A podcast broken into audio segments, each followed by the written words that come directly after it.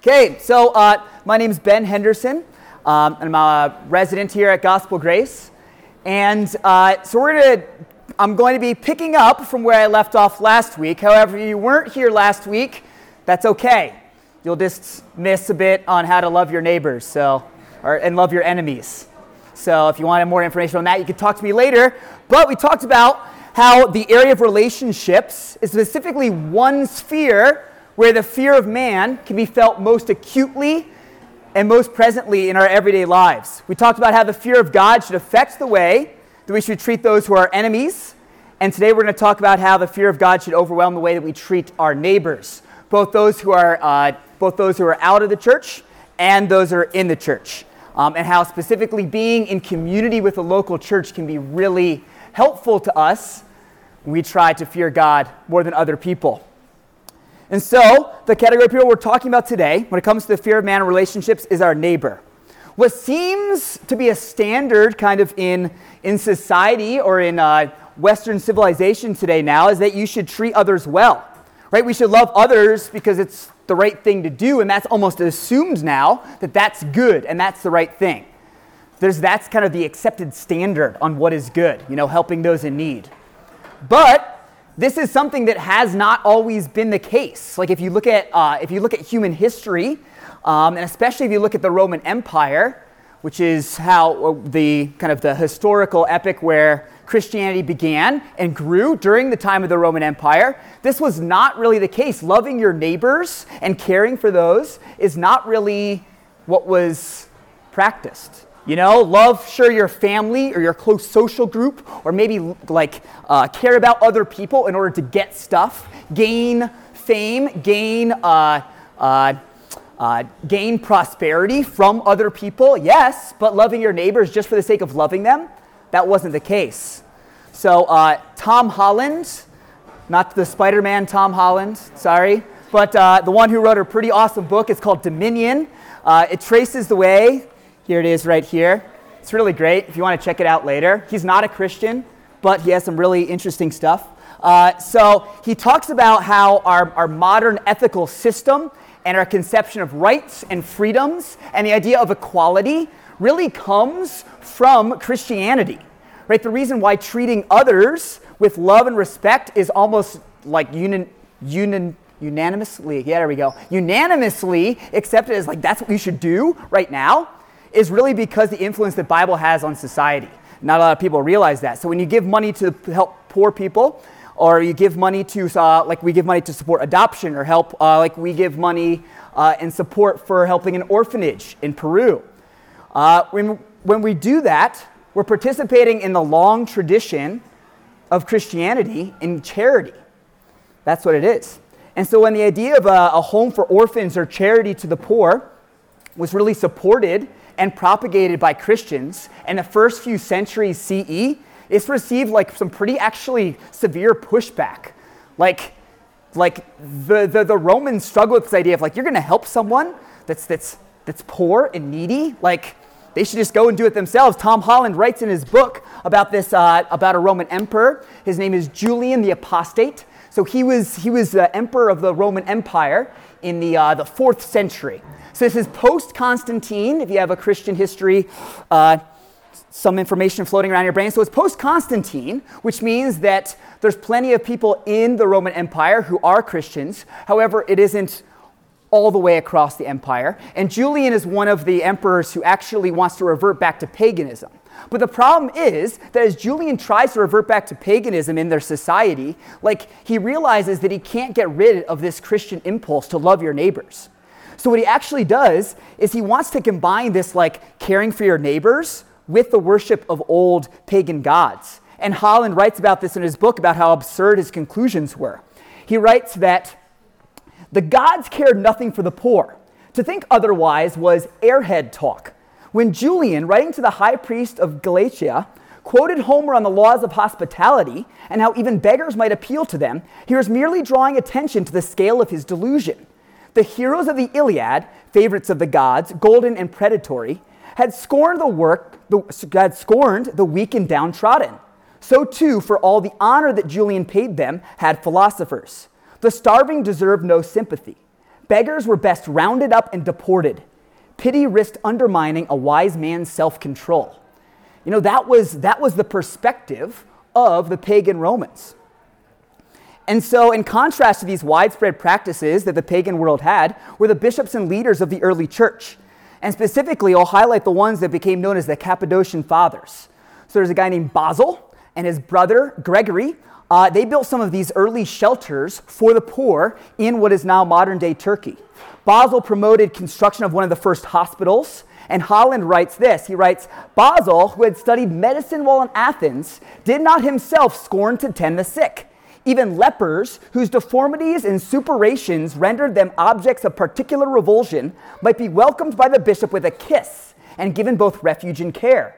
The more broken men and women were, the readier was Basil to glimpse Christ in them. And the early Christians loved their neighbors. They loved the poor. They loved those who needed help, as opposed to the pagans. Basil's brother Gregory condemned the practice of slavery, and both of their sister, a woman by the name of Macrina, was uh, well known for taking in infants who had been abandoned, in a practice that's reminiscent of modern day abortion, and that they would take in people who, who, were, who were being exposed, basically to left to die by their parents. And so, to the early Christians, including Gregory, Basil, and Macrina, loving your neighbor wasn't just taken for granted like it is today. Romans looked down and scorned Christian weakness, as they called it. It was on display with their servant care for the poor. And so, acquiescing to the fear of man would mean forgetting the weak and the poor and going along with the cultural expectations of the time and simply just caring for your own or caring for people that would only get you stuff. You know, and while caring for your neighbor is something that's assumed of good people today, the way by which we do that isn't always accepted. And loving radically the way that Jesus calls us to doesn't really meet the same standard the world sees. You know, the, the idea is that, okay, yes, okay, love your neighbor, but do so to make yourself look good, or do so to make yourself, uh, you know, gain, gain esteem in the eyes of others. Give money for that purpose. But Christianity is always aimed at the heart. And once you do good and you love your neighbor because your heart is right, because it's been changed by God. And so that's why, especially, in, you know, you can see it in the Sermon on the Mount, Jesus talks about giving secretly, without pride in our treasure, our times, and our talents. And so uh, the call to be a leader in the mold of Christ is, is about humility, right? We're, we're called to be uh, humble, right? It's lowering ourselves and lifting others up the way that Jesus did for us, right? The perfect God man, he came to earth and descended to take on human flesh in a fallen world, right? Here avoided sin, yet he still suffered and paid the penalty that we deserved by dying on the cross for us. And in so dying and bearing the cross and the curse of sin for us, he defeated the power of death so that through faith we can be reconciled to him and have a good relationship with God. Right? We should be humble, obedient, and prayerful. Those three categories we've talked about throughout the whole course.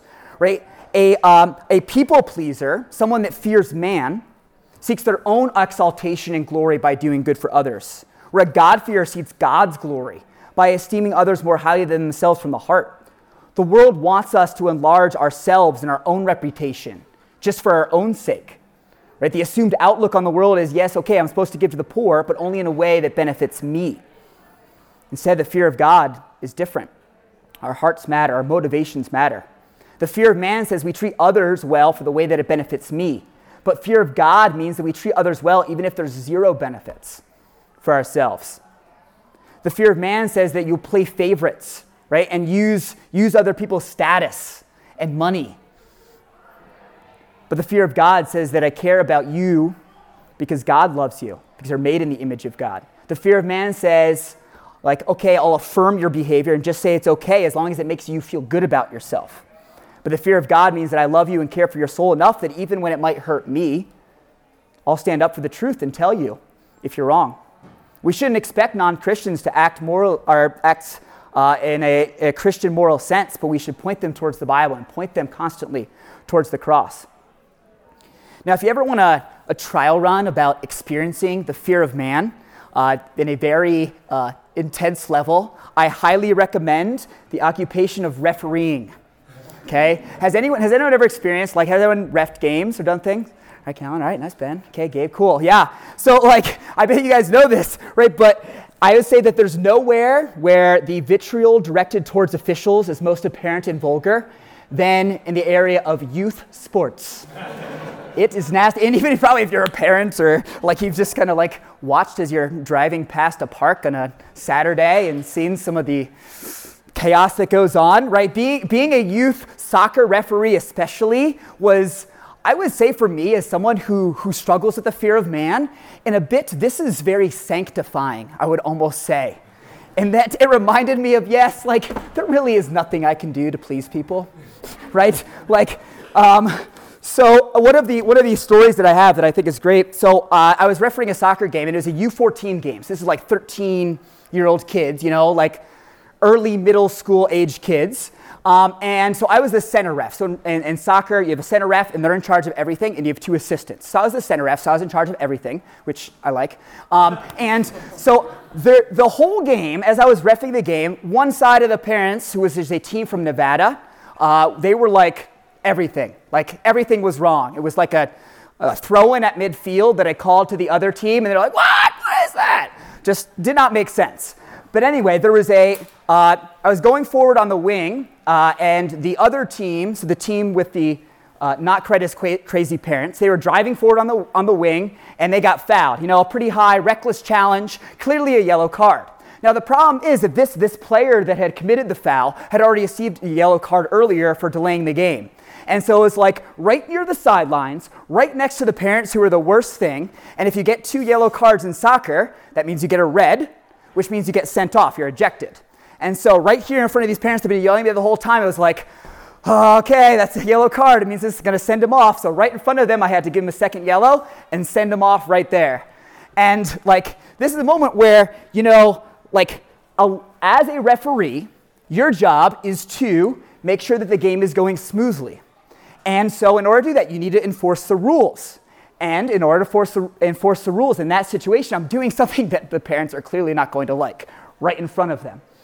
And so that was the best thing to do. And so, in not succumbing to the fear of man at that moment, gave him the red card, sent him off, and the parents were not the most pleased. There was, there was some, uh, some uh, uh, anger directed towards me. There actually came out onto the field, some parents uh, which my reaction to that was to say, leave in my big referee voice, very commanding.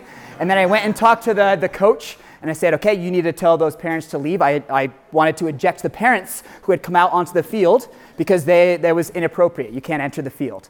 And so I told the coach, I was like, okay, those parents need to leave. I went over, waited for that to happen. It didn't happen. I said, okay, we're going to wait one more minute. If they're not gone, then we're ending the game. They didn't leave, so I ended the game and abandoned it right then and there because that was the right thing to do. Right? Even though it's kind of an unpleasant thing right there, I need to officiate in a way that's fair. I need to uphold the rules of the game. And so that's what I did.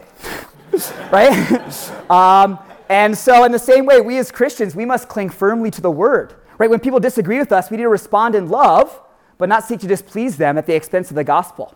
We love our neighbor radically by being faithful to the Bible, which is increasingly difficult in an increasingly secular age. So, uh, what's the best way? So, loving our neighbor. So, first of all, what we should do is we should hum- be humble in all that we do. Right? We clothe ourselves in humility by freely admitting when we do mess up. I mean, I, I, actually do this as, as, as a referee, to go back to that, right? As a referee, if I know that I messed up or something, I, I'll acknowledge that I'm not perfect out there after the game, not during the game, but after the game, we're like, ah, I might have not been perfect, right? The world says that we should just have ourselves look good, and we have a mistake, we should try to cover it up, maybe blame it on other people. But Christ honoring of loving our neighbors comes when we admit our errors and allow the consequences to follow, even if we might lose something out of it.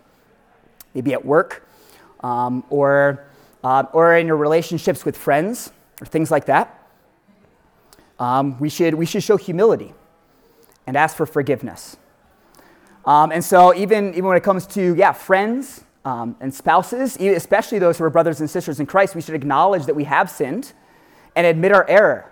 You know, we want to identify our sins. Specifically, when we're talking about, we're talking to uh, our brothers and sisters in Christ, we want to identify the sin by its biblical name, right? We call it what it is, whether that's pride, lust, envy, idolatry, or whatever, we, call, we admit our sins and call it by its biblical name of the sin it is. We acknowledge the harm that we've caused the other person. We admit how our wrong might have personally damaged them or our relationship with each other. And then we ask uh, for forgiveness for the misdeed and try to identify specific areas where we could be better and improve in the future. As Christians, we don't hide our sin, we bring it to the light so it can be dealt with. And fear of man might, might want to cause us to hide that, but the fear of God means we bring it to the surface. We bring our sins to the surface so we can be set free as Christ offers us forgiveness. Well, oh, when we're asking for forgiveness for others, we should also forgive other people when they've wronged us. We shouldn't look for retribution. But as we talked about earlier, when talking about love of our enemies, we should be willing to forgive. And humility means that we know that we're forgiven because we know we're forgiven by Christ. We can forgive others. A humble person who loves their neighbor doesn't assume the worst in them. They apply goodwill towards their neighbor and just don't say, okay, like, you did that because you want to wrong me. Right? It says, okay, like, you give goodwill to other people when they're, they're doing things to you, right? We don't say to ourselves, right, okay, my, my colleague set me up for failure purposely to make themselves look better. Or say, oh, like, doesn't my boss already know how much I do to them? Right? That kind of, that kind of attitude is, isn't Christ like. Instead, we give people the benefit of the doubt and interpret their actions in the same way. At the same time, we, uh, we don't assume that our own time, opinions, and money and energy are also more valuable than someone else's. We give value to our neighbors by, by listening to them, by purposely hearing them rather than just kind of looking for a way to respond or get back. We commend others and compliment them when they deserve it, especially when they're doing uh, and, and acting in biblical way. And that might even make you look bad Right? By telling others that they're doing something well, you might have to lower yourself in the process. Sometimes we fear to tell others how much they have, you know, done good because we feel like, eh, well, I don't get that compliment. I don't get that, so I shouldn't give to other people. Humility is about developing a servant's attitude.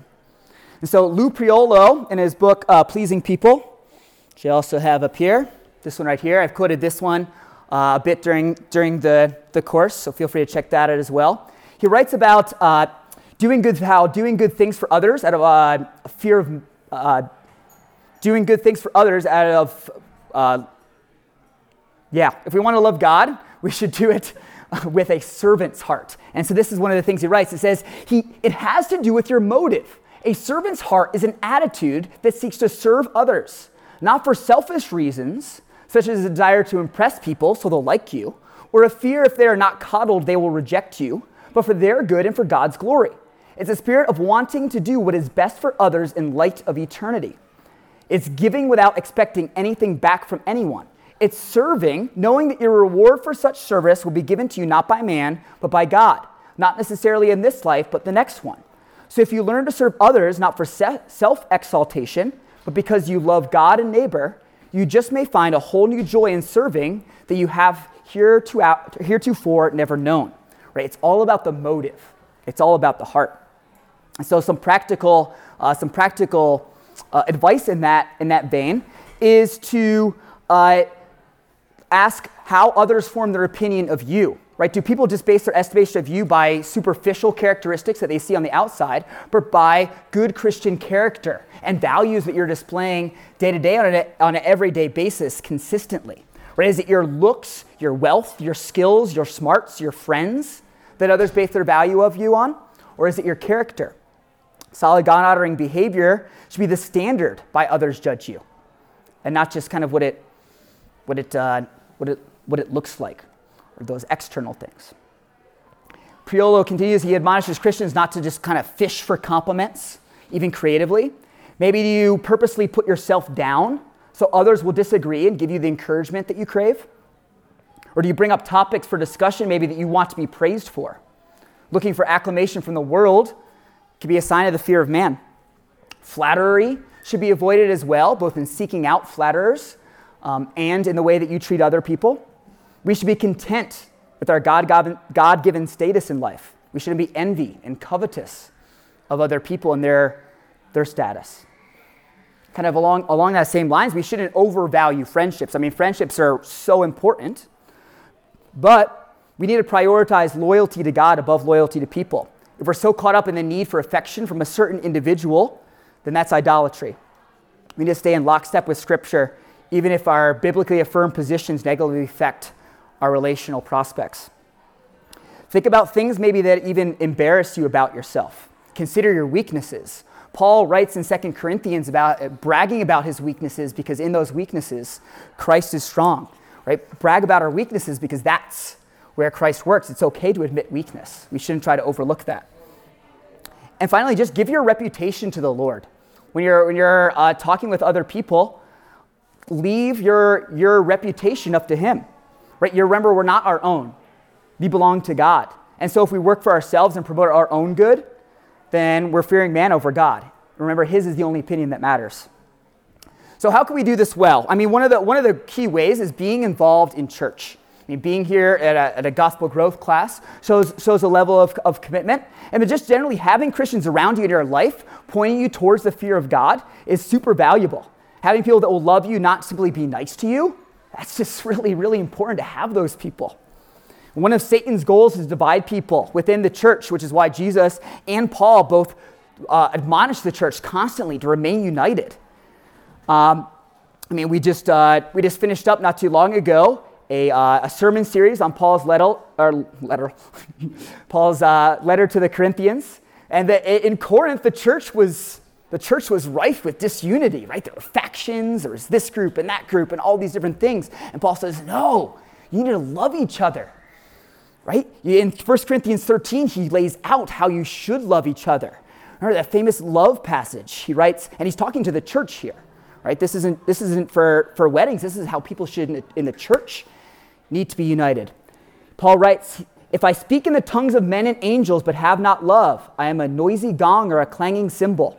And if I have prophetic powers that understand all mysteries and all knowledge, and if I have all faith so as to move mountains but I have not love, I am nothing. If I give away all I have and deliver up my body to be burned but have not love, I gain nothing. Love is patient and kind. Love does not envy or boast. It is not arrogant or rude. It does not insist on its own way. It is not irritable or resentful It does not rejoice in wrongdoing, but rejoices with the truth. Love bears all things, believes all things, hopes all things, endures all things. And that's the love that we should have within the body of Christ. We should do good for our brothers and sisters in Christ. If you ever spent time in, uh, in different cultures, one, one thing you'll, you'll notice is the difference will be uh, how, how as, as Americans, a lot of times the, the value of, of self reliance and doing things all yourself right? That's a thing that we pride as Americans. Uh, I, I, was reading how uh, translators, especially, have, have a lot of trouble conveying this idea of self reliance as they're going to other cultures because it's such a foreign concept to, to people outside the, the Western world that you would kind of make your own decisions in isolation away from your community. That's so crazy. And we, we, as, we as Christians, in the Bible, it assumes that we should live our lives in community. Ed Welch writes this he writes, when, I, when we think of ourselves as alone and isolated, we will always be prone to fear other people. Isolation and the fear of man are close companions. Yet when we truly understand that God has called us to participate in a larger family, which is the church, we are free. Church begins to feel a little more like a family sitting with us in our living room. I mean, I've seen this on display in my own life. I mean, one of the things that, uh, that happened to me recently is I got engaged last week. And so, me, thanks. I wasn't fishing for compliments today, I promise. yep. One of the things that uh, myself and my fiance, Kelsey, we, we were really trying to do is live our lives in community. And so making the decision to get married was done as a part of a community of believers and having our relationship on display for other wise people. They're able to speak into our lives was really, was really important. And that happens within the context of a local church. When we make decisions in the context of the church, people are there to keep us accountable. And people are there to, to support us in that, which is really important. In, um, uh, in Psalm 133, it talks about how good it is when brothers live together in unity. The Israelites were punished as a community when Achan sinned in Joshua 7, but when they were unified in one purpose, God blessed them like he did when they were able to finish the walls in Nehemiah. So, how can we build this unity? Well, I mean, first of all, we shouldn't expect it to be easy. I mean, Jesus prayed for our unity when he prayed for the church in John 17, but Satan wants to use this unity for his own purposes. We should expect tax on that unity, and so our reaction to that should be humility, obedience and prayer, just like we've been talking about over the whole course of this. We should be humble in admitting our mistakes to our brothers and sisters in Christ. We confess our sins to one another. We share with our brothers and sisters in need. We're vulnerable to other people in our own humility. We are willing to sacrifice ourselves for the sake of others. We should also seek wisdom from wise, wise counsel and knowing when to confront sin in other people and also when not to. Fearing God means obedience, which I think especially is good, useful in this context, means joining a local church in membership, right? It means submitting to, to people, submitting to church leaderships and things, and serving the body of believers. It means living your life within that community at your church and not just sitting on the sidelines. To experience the unity that God wants us to have, we need not simply just to attend church on Sunday, to be part of the everyday rhythms and uh, be united to our spiritual brothers and sisters. You need to be a committed part of that community to obey God as He wants. And fearing God means prayer. Just as Jesus prayed for us in John 17, it means prayer for unity, praying for our brothers and sisters and their needs, and pray for the church as a whole. Pray that the gospel goes out into the world.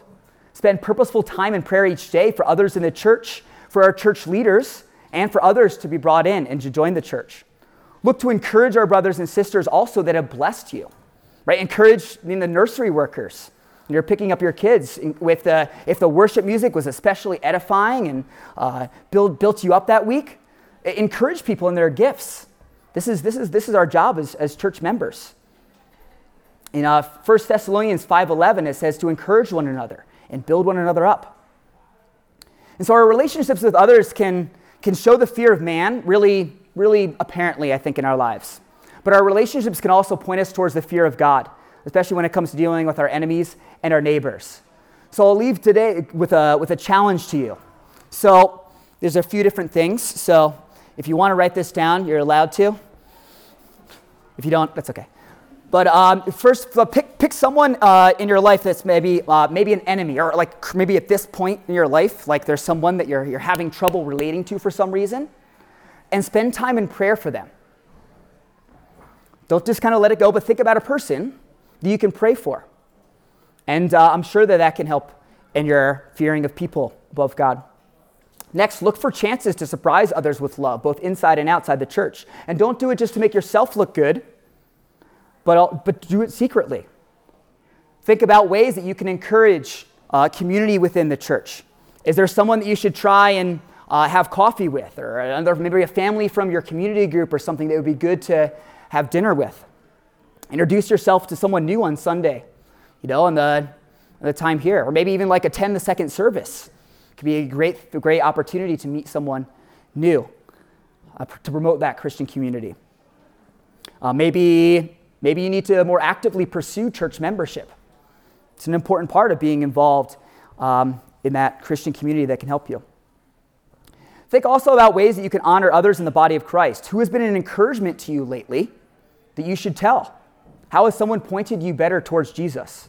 So encourage them in that and encourage them genuinely in their gifts, which is, your, which is our role as members of the body of Christ. So think about these things in your conversation with others uh, as you go from today. So let me pray, and then we'll begin. Dear God, I pray that you would give us opportunities this week to, to love others the way that you love them. God, I pray that you would, you would give us a, a love for people that, that shines forth your gospel.